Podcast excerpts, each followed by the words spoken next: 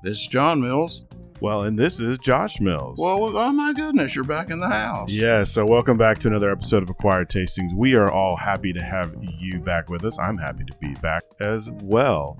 And I came in at a perfect time. I came in right here on a cocktail week. Oh yeah, cocktail weeks are fun. They are fun. And Dad, what is our kind of theme for the cocktails this week? Well, it's called event cocktails. And as you know, if you go to the Kentucky Derby, there is a special drink, the mint julep, at the Kentucky Derby. And David Timberlake and I talked last week, and I Googled around and I couldn't find anything. But like the Arkansas Derby, it should have its own cocktail. But I couldn't find one. Do they actually serve cocktails at Oakland, or they just do beer and wine? Yeah, we'll work on that, listeners. But what we're doing is we're doing event cocktails, and I'm doing the Pimm's #1 cup. Pimm's cup is commonly referred to. And what is the event that the Pimm Cups? That is the Wimbledon. And I brought some snacks, and I got to do a real big shout out for Nancy Keith. Nancy made some cucumber sandwiches. She made date nut cream cheese sandwiches. These are to die for in my book. And then I did some strawberries with heavy cream. And the reason I did that is I saw that at Wimbledon. And I'll explain later why we did, I had Nancy do the date nut cream cheese sandwiches. And all right, what cocktail are you doing, Josh? So I'm doing the Honey Deuce, which is the cocktail of the U.S. Open, which is the U.S. Open tennis tournament. But I kind of switched it up a little bit, and I'm calling it the Love Deuce because I took out the honey part of the cocktail. So the honey melon? I took out the honey part, so I'm going to call it the Love Deuce, which fits with the tennis theme as well. Oh yeah. So when we get started here, I want to talk about, you know, Nancy. Nancy kind of turned me on to the Pimm's Cup, and I was already thinking about us doing event cocktails, and she had a great story about when she first encountered the Pimm's Cup. Now, Nancy's a little bit older than I am, but we're not going to go there. But what she said was, in her early 20s, she was married to an ensign in the Navy. And what they were doing is they were working with NATO, and they were on the USS Strickle DD-888. I don't know what all those numbers really mean, but at one point she told me it's a destroyer. Now, I know what a destroyer is. So they were going back and forth, and Nancy had a friend that was also a wife to one of the ensigns or somebody on the ship, and they had the Farmers Europe $5 a day, and they had the European Rail Pass. And what they were doing is they were trying to catch up with where the Navy was by going on the rail and meeting them. Well, it was a difficult situation because the ship went to Bergen, Norway. It went to Aarhus, Denmark. It went to Susval, Sweden. It went to Thurso, Scotland, and Naples, Italy. So that's all over Europe. Yeah. Luckily, a lot of it was centralized, though. Yeah, it is, and she showed me a map of the different places, and then later they were supposed to go to Athens, Greece, but that really didn't work out. So, back to the Pimm's Cup. She and her friend met up with the Navy at Thurso, a small isolated town in the northern coast of Scotland.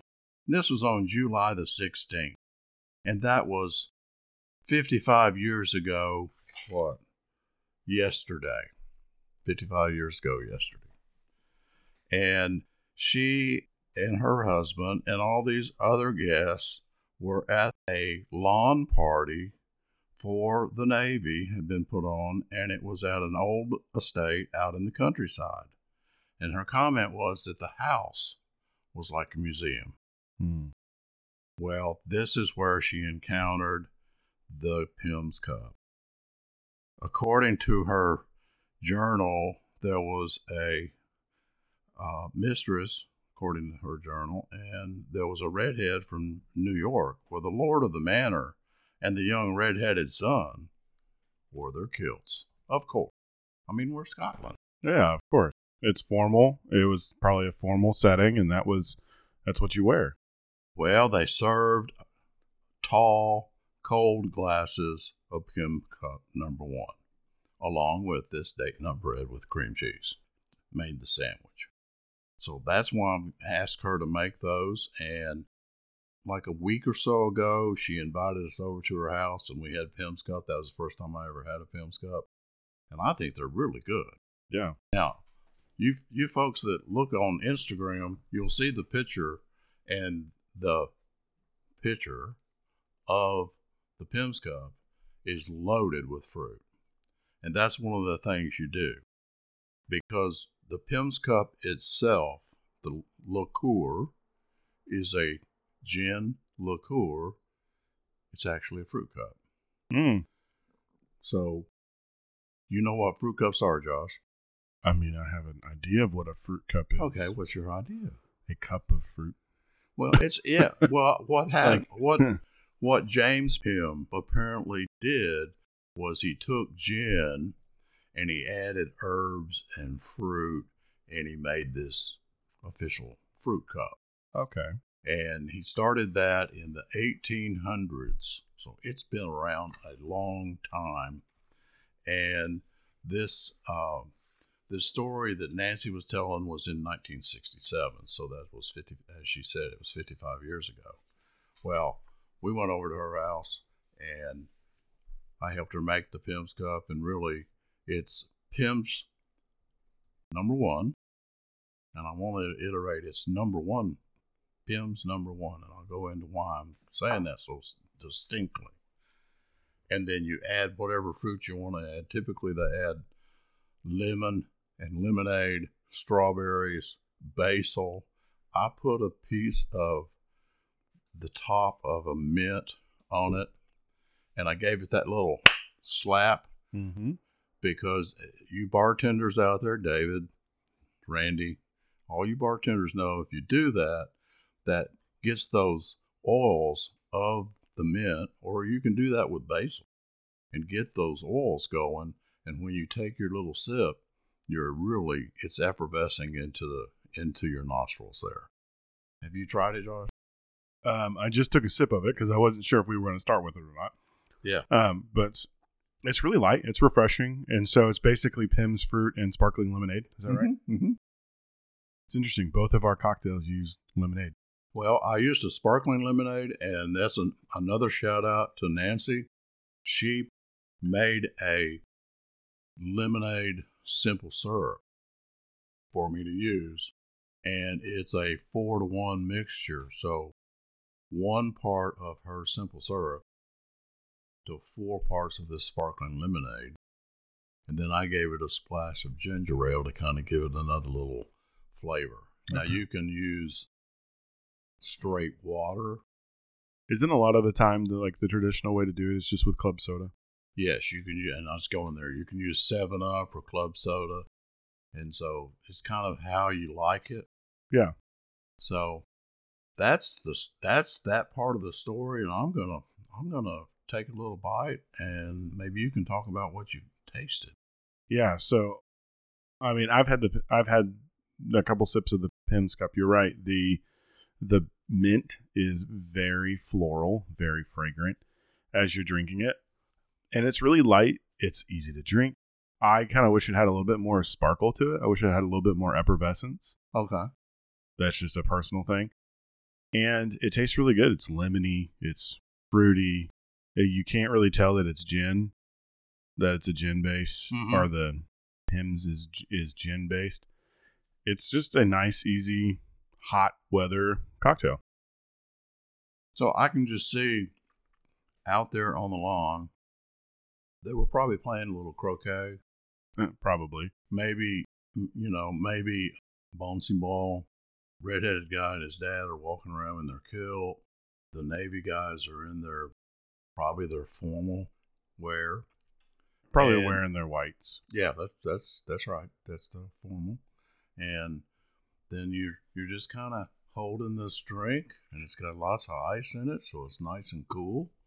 And like you said, you can just sip this because, and you always get on to me about doing the math. I didn't do the math, but I'll tell you this much.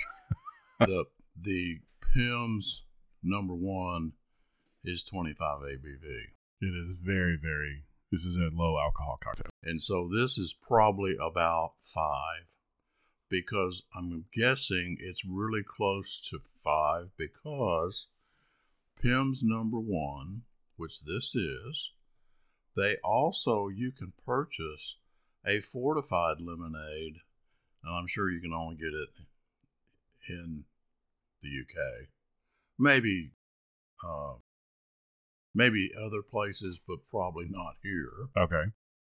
And it's a fortified lemonade, and it comes in 250 milliliter cans or 1 liter bottles, and it says here it's at 5.4%. Yeah. So that's about what we're talking about. Okay. Oh, so you're saying there's a canned version of a Pimm's cup. This fortified one that has the Pimm's and the lemonade. Yeah, so it's a canned cocktail. Right. Okay, that's at 5%. I'd like to find it because that's pretty cool. What company? Is it Pimm's that puts it out? It's Pimm's, yeah. Yeah, they probably don't sell it here. They probably don't. But so I see that you have cucumber in yours as well. Well, and that's one of the things that, so you go on the internet and you get all kinds of different formulas for how to make it. Mm. And some of them strictly say mint. Some of them say the cucumber. Some of them say, I watched a video. Now, New Orleans is big on Pimm's Cup, which I didn't realize. Of course, the Sazerac is the number one drink in New Orleans. Yeah. But they mustn't, New Orleans gets really hot, and this is such a cool, refreshing drink. I'm sure they sell a lot of it. Kind of interesting, though, with, having French history, the French settlement history, that they would have an English drink as one of their big drinks. Well, yeah. But I agree with you. I think it may have just come out of just being hot and a light, easy style drink. I've never seen actually anybody drink Pimm's by itself. It's always been in the Pimm's cup. Yeah, okay. But I think it could because it's it's a fruit cup, so yeah. Have you tried any of the food? I haven't yet. I've just been kind of sipping on the cocktail. So you said there was a story about the date nut sandwich, and so tell us again about the sandwich and what's and then your story. Well, in her write up that she gave me in 1967, that's what they were serving at that party. That outdoor party had the date nut cream cheese sandwiches, and so for her, that just is what you serve with it. Okay. Now, the cucumber sandwich is because you serve that because you put the cucumber in your pitcher with the Pimm's and infuse those cucumber flavors and orange and lemon and basil and whatever else you want to put in there. It's one recipe said apples. Oh, okay. And in fact, when we went over to her house the other day, she had apples cut up. And I said, no, I don't think I want to go there. But I think it would, I should have just to get the taste. And then another friend of ours came over and she goes, ooh, basil. Because you don't normally have a drink that has basil in it. And I like the mint, but there is basil in the pitcher to infuse that flavor. So there's a lot of flavors going on. And I'm sure you can tone it down to whatever you really like. Yeah. And that's the kind of, so I guess that would, you could say it's kind of a drawback with this cocktail is you can't really taste the spirit, but that's also a positive. Yeah. Of the cocktail is you're not tasting the spirit. And it is, it's meant to be low alcohol, like you said. And it's like you go to the Wimbledon and you go get one of these and you go up in the stands and you sip on that baby while you're watching the match. Mm-hmm. And you just go get another one. Right. So what's the history behind the numbers? You said there's something, because this is a Pimm's number one. Okay. There is a Pimm's number two. Not anymore. They phased it out. But it was based on Scott. Okay. So James Pimm had this eureka about the gin and the Pimm's, and that was first produced in 1823. Mm-hmm. So then in 1997, he started trying these others. I think that's right. And so number two is Scotch. Okay. Phased out. Number three is brandy. Phased out, except they have a Pimm's Winter Cup. Okay. So it's like their special winter cup drink. Uses the number three, but you can't just go buy a bottle of number three. No, it's phased out. Number four, phased out. It was rum. Number five, you'd love this one, rye whiskey. Oh, interesting. Phased out. Number six, you could still buy it somewhere, not here probably, but it's vodka, so it's still produced. So that's what they've done. This says, too, that you can get Pimm's number one can be sold with additional strawberry or blackberry or elderflower, so maybe there's, different versions of number one. So I found that quite interesting that they had so many that they tried. Yeah.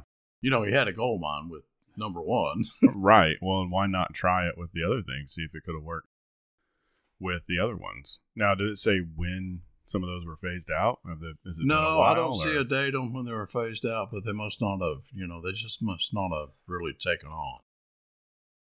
Yeah. They may have been more costly to produce than...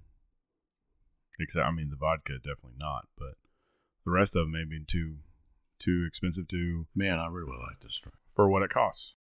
It's a nice drink.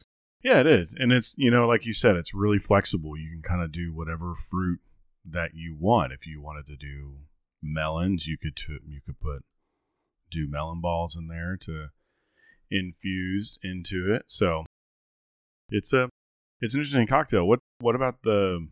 Why is it the drink of Wimbledon?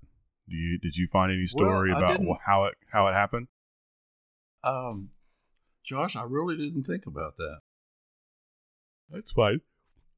That's totally fine. What did you think of the sandwiches with it? I like those sandwiches.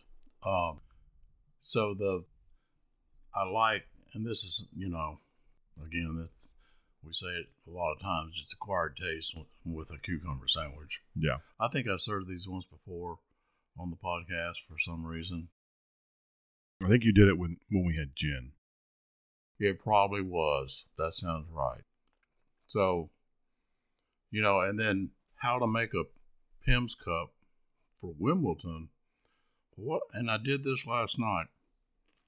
And I told you there are other recipes. And the New Orleans Pimm's cup. I watched the video. They build it in the glass. Okay, yeah. So they start putting fruit down in the bottom of the glass. They put in their 1.25 ounces, 1.5 ounces, 2 ounces, whatever they decide they're going to do of the Pimm's in the bottom. Mm-hmm. Then they fill the glass with ice. Okay. They mull it a little bit in the glass. And muddle it with that fruit and then the alcohol itself to get those flavors kind of mixing. Okay. And then they add the lemonade and whatever else they're going to add, the 7-Up or what, to make it sparkling. So that's a completely new way to do it. But to me, it wasn't more complicated. But you had to know your size, you got to know your size of glass, because it would be very easy to put too much alcohol or too much of the 7-Up or too much of the fruit. Right. You start thinking, oh, I need an orange in there. And, oh, I need some lemon in there. Oh, I need some basil. Oh, I need this and I need that. And your glass is half full of fruit. Well, I mean, that's not a bad thing. Of course. So, I mean, your pitcher's half full of stuff too. So, you know, it's kind of a way to do it. Now, when you made that pitcher, what were your proportions? How did you build that? Okay, so as far as the fruit, it's about a half orange. And then I thin sliced. The English cucumber, Josh, is about a foot long. Yep. And about maybe an inch around. Okay. So I was afraid I was going to cut myself, but I'm using the planer on our grater to grate about 4 to 5 inches of the cucumber. Okay. Okay, that's what. And then a healthy amount of basil. And went out there and, you know, picked leaves. Okay, healthy amount. And then, I don't know, about 5 strawberries. Okay. These are smaller. These aren't the Arkansas size. The smaller ones. And then put the Pimm's in there. And I made enough for 6. So how much Pimm's did you put in? I put in 7 ounces of Pimm's. Okay. So that's enough for like an hour. 4 to 5 drinks. Oh, I thought you just said you made it for 7. I made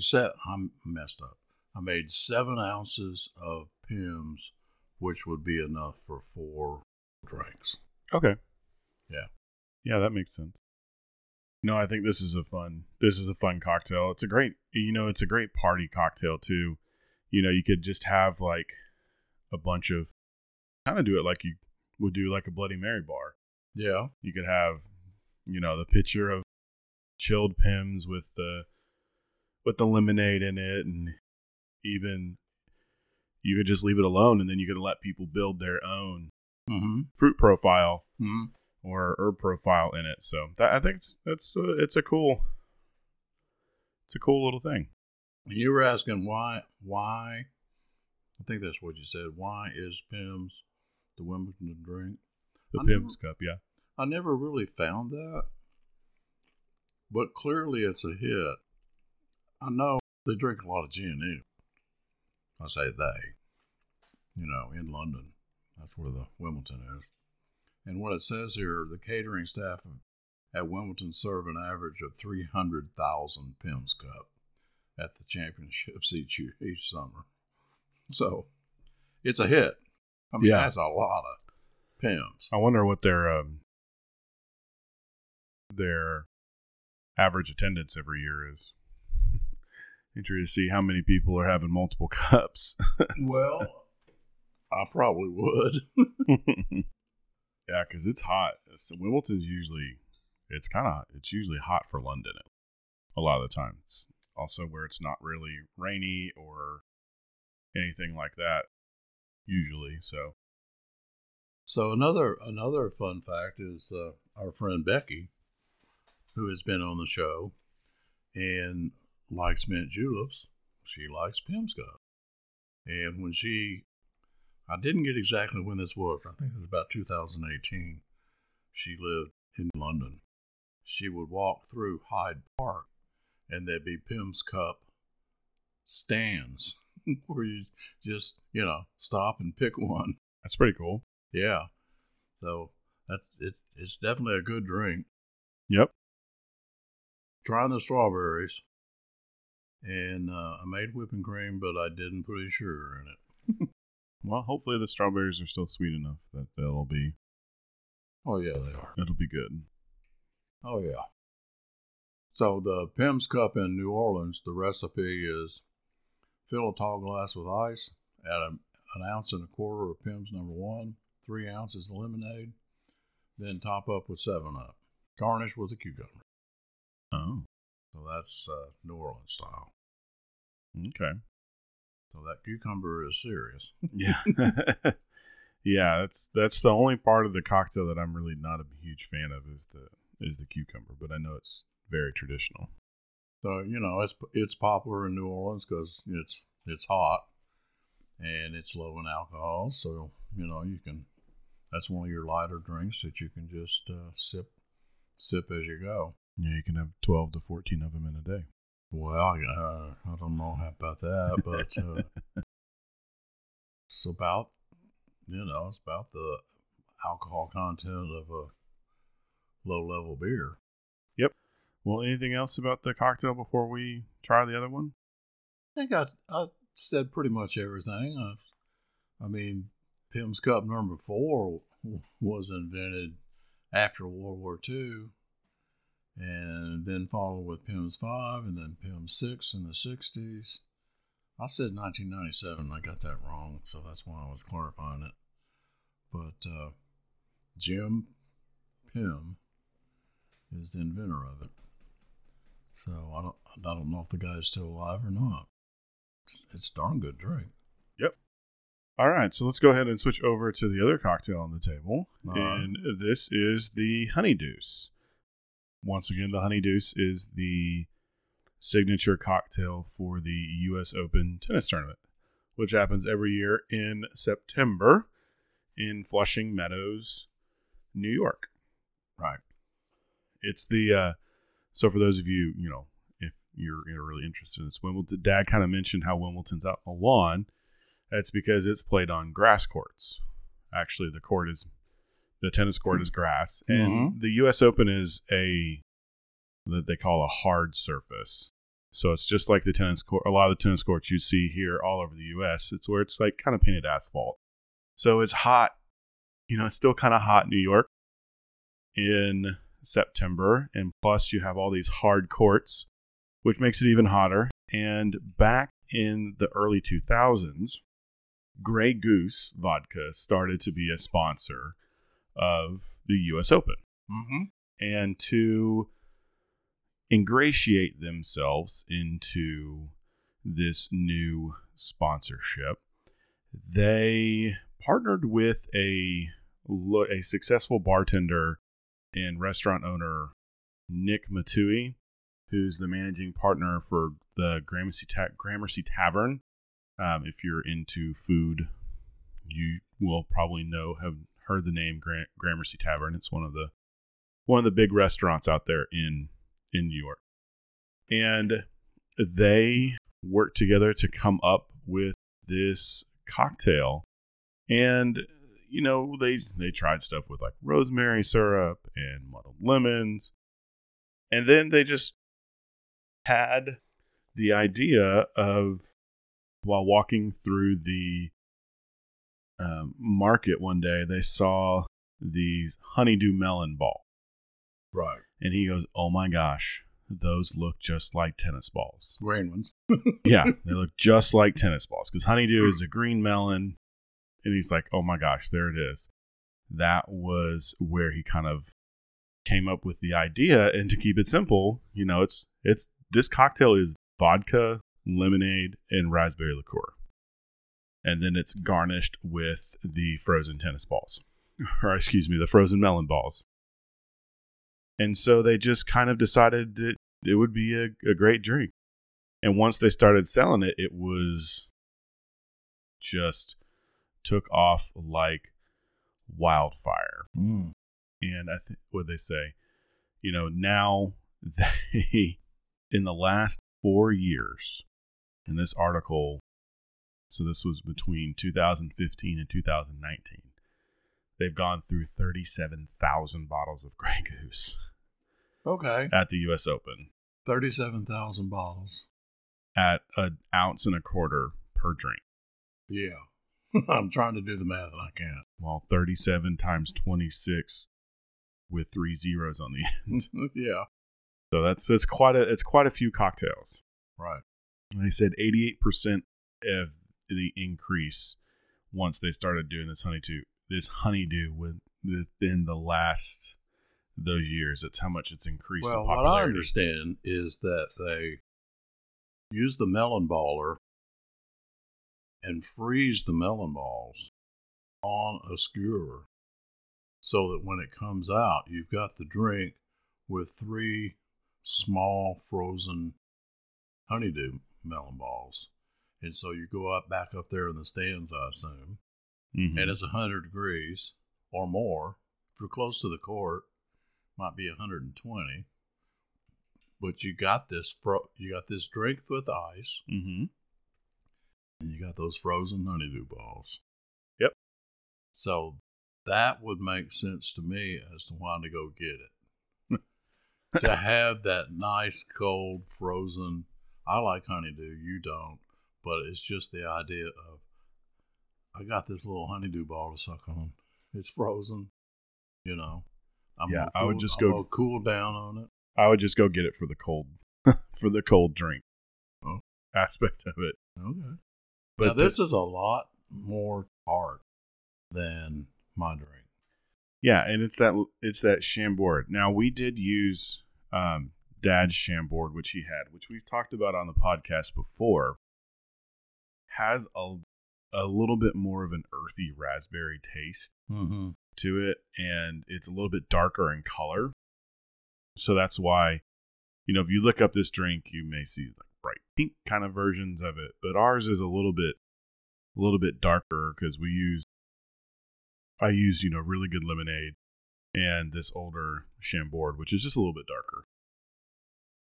Well, that's okay. But what do you think so far? I like it. It's tart. And one of the things you can do with the Pimm's cup, and this is something that Nancy was talking about, is she made this lemon syrup, simple syrup, and she said use it 1 to 4. But you could have used it 1 to 1, and you would have got lemonade tartness as opposed to didn't really get sweetness, making it 1 to 4. But you see where I'm headed? I mean, if you got something that's really tart and that's what you want, you could adjust this Pimm's cup to do that. Right. You could make it more tart. You could pull back on that. So you pull back on the sweetness. Yeah, on the simple. And it also just depends on what type of lemonade you use. Like this, the lemonade it's simply lemonade, and there's not a whole lot of sugar added to it. Right. Yeah, well, there is quite a bit of sugar added to it just because all it is, you know, lemon juice is super tart, mm-hmm. but it is not as sweet as other lemonades. Right. Which are out there, which is what's contributing to the tartness. Now, Mom has been, and she looked for them, I think, and Jean has been, well, I don't know who else, Tina. But I know Jean has some U.S. Open glasses. They're plastic. Of course. That we could have used to be a little more authentic with our glassware. But she couldn't find hers. Jean's are, I know where his are. They're on his bar. But I don't think you served it in a nice wine glass. And I think that's a good way to serve it. I served mine just in a glass tumbler. For the Pimm's cup, I saw it served 2 different ways. I saw it served in a rocks glass, or I saw it served like this one. Yeah. In fact, there's a picture of Prince Philip. Anyway, he's holding the rocks glass, and it's a Pimm's cup. So it's a famous drink from that standpoint. This one is too. I just don't have any pictures of it, but I assume when Joanne came home with a plastic cup that said U.S. Open, that's probably what was in it. Yeah, it's just a probably a standard plastic cup that they have, because you don't want to serve like at big events like that. You don't want glass because you don't want, if it breaks, and it's a safety issue, and it's a lot less expensive to use plastic. Exactly. So when I made this, what I did was 1, 3, 6 in the part. Okay. So 1 part raspberry liqueur. Okay. 3 parts vodka, and then 6 parts lemonade. Well, okay. Shake it, strain it. They say to put it on crushed ice, but we didn't have crushed ice, so we just used some regular old ice cube. But rather than using Grey Goose, one thing I wanted to do was I wanted to give a shout out to a new local distillery that we have. Yeah. It's an Arkansas distillery. It's not local. It comes from about 3 hours away from us. And it's a company called Delta Dirt.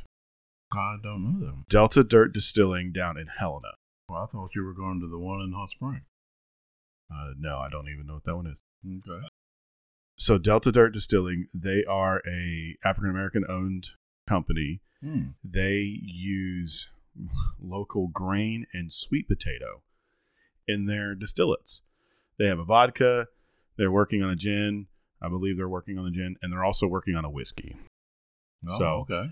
It's super exciting to do that because they use their own produce and their own grain that come from Helena. Now, Helena is a part of Arkansas that, you know, has been neglected recently. You know, it all comes from the Delta, where in Arkansas we call it the Delta, which is kind of the southeastern part of the state, where the Arkansas kind of runs into the Mississippi River, and you have some of that Mississippi River Delta area that grows down there. It's been known for farming, and it's also a very poor area, very low-income area. So I was very excited to kind of bring them in and use it because I've been wanting to use their stuff, but I don't drink a whole lot of vodka, right?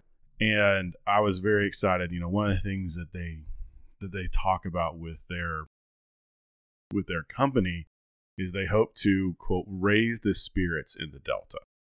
And, you know, that has a lot of different meanings because the Delta can be a rough place. You know, it's, like we said, it's low income. It's, you know, there's not a lot of access to a lot of exciting things like we have around here. So they're doing a great job. They've been around since 2017, but they've just recently made it up here to our market. So it's actually distributed now? Yes, it is. Oh, okay. So you found it at our local liquor store? I found it at a liquor store in town. Okay. But you can probably find it in any of them. Okay. And at the world in San Francisco, there's a World Spirits Competition, which is one of the big spirits competitions honestly in the world. And they won double gold for their vodka. Oh, which is huge. That is huge. It's huge. And that was actually this year they actually won it. So really exciting to kind of bring these stories about. So if you're in Arkansas and you're looking for a Arkansas African American led company, which is doing great stuff, it's this Delta Dirt. And I think it goes really, really well in this cocktail. Have you had it before, Josh? No, I haven't. Cocktail or the vodka? The vodka. No, I have not. This is my excuse to buy this bottle. Okay. And well, I'm looking at a where to buy map of Arkansas, and it's just covered. I mean, they're distributing all over Arkansas. Yeah, I think they got picked up by a local distributor within the last about 6 months. Yeah. And, of course, I'm seeing lots of locations, and that probably means it's in every wet county. I am sure it's distributed. Well, and that's one thing, you know, I've kind of noticed is, you know, we're still very much in if it's local, we like to try it mode in Arkansas. Yeah. And being a black-owned distillery, it's honestly the first black-owned distillery in Arkansas. Okay. And they purposely chose the Delta and being in Helena. And it's interesting that they use sweet potato. Yeah, I was noticing that. Most vodkas aren't sweet potato. They're actually either potato or potato. Grain. Mm-hmm. Mm-hmm. But I think it's interesting, you know, that they took something that they had and had in abundance and were able to turn their old field, you know, into something that is now, I think it's going to be a great thing for a long time. I'm really excited when they get a whiskey out. Mm-hmm. When they get a whiskey out, they don't have one out yet, but it says coming soon. And, you know, whiskey takes a while to do, and they're doing a bourbon. So I think it's going to be really interesting if they put sweet potato in their mash for their bourbon. That'd be interesting. Which is possible. Yeah. And the gin is available as well. I have actually never seen it in a store, but I also haven't been. I also don't look for it because you know it's gin and it's not kind of my thing. But I'm excited to kind of bring light to this new distillery here on the podcast, and hopefully you know those of you who drink more vodkas and gins than Dad or I do, go out there and support them like crazy. Yeah. Now, that's not to say Rocktown is off our list, but, you know, try the new place, you know. One, yeah. Rocktown's got good ones, too. This double gold on the sweet blend vodka is crazy. That's really good for them to start like in 2017 and in 2022, they get the double gold. Yeah, and, you know, that's in San Francisco. I also like them being, you know, farm to bottle. Mm-hmm. They run the farms that they use to make this, and they're also reinvesting in their community in Helena. So they take part of their proceeds and reinvest them in the place where they're living, trying to, like we've said, raise the spirits of the Delta.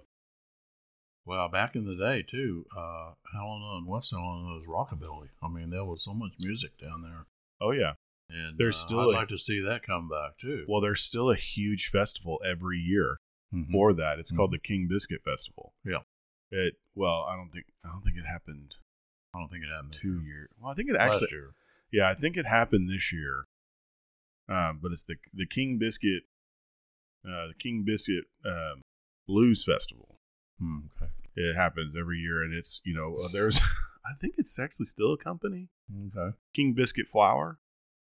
I think it's still a company, but it used to be one of the major biscuit brands of flour that you could buy across the United States.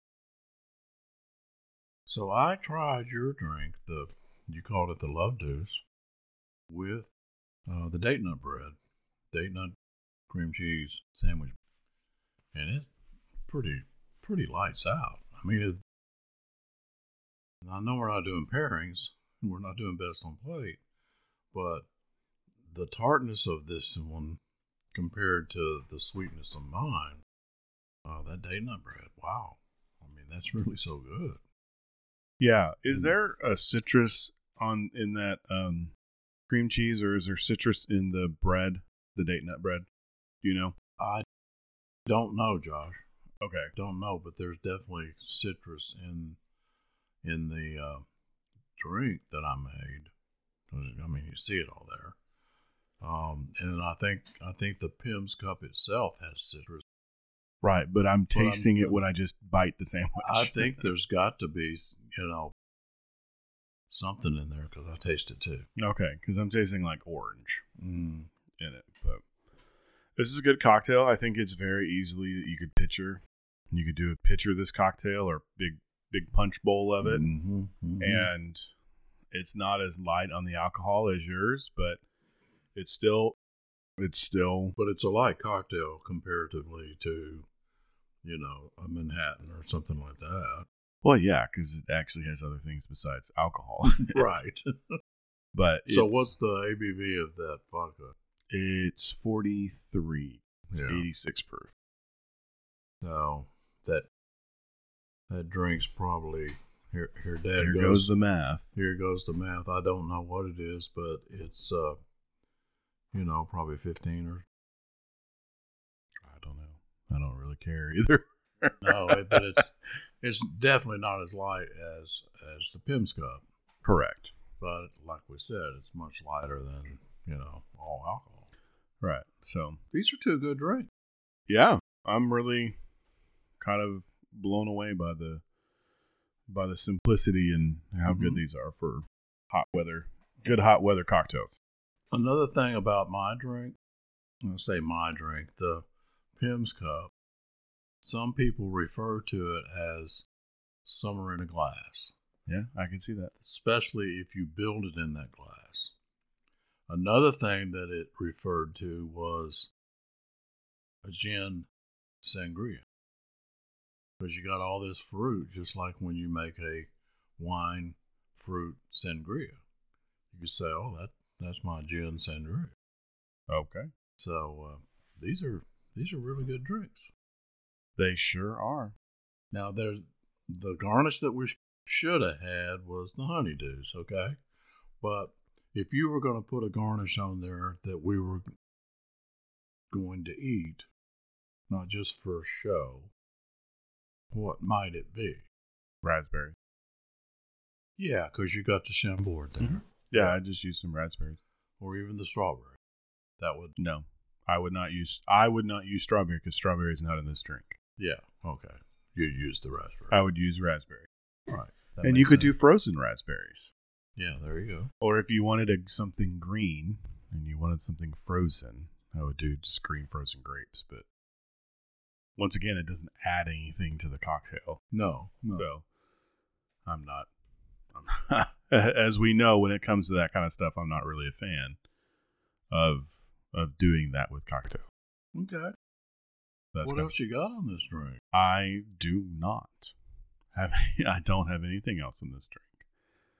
Besides that, it's good, and if you're ever at the French Open at the U.S. Open or watching the U.S. Open, give it a try. Yeah.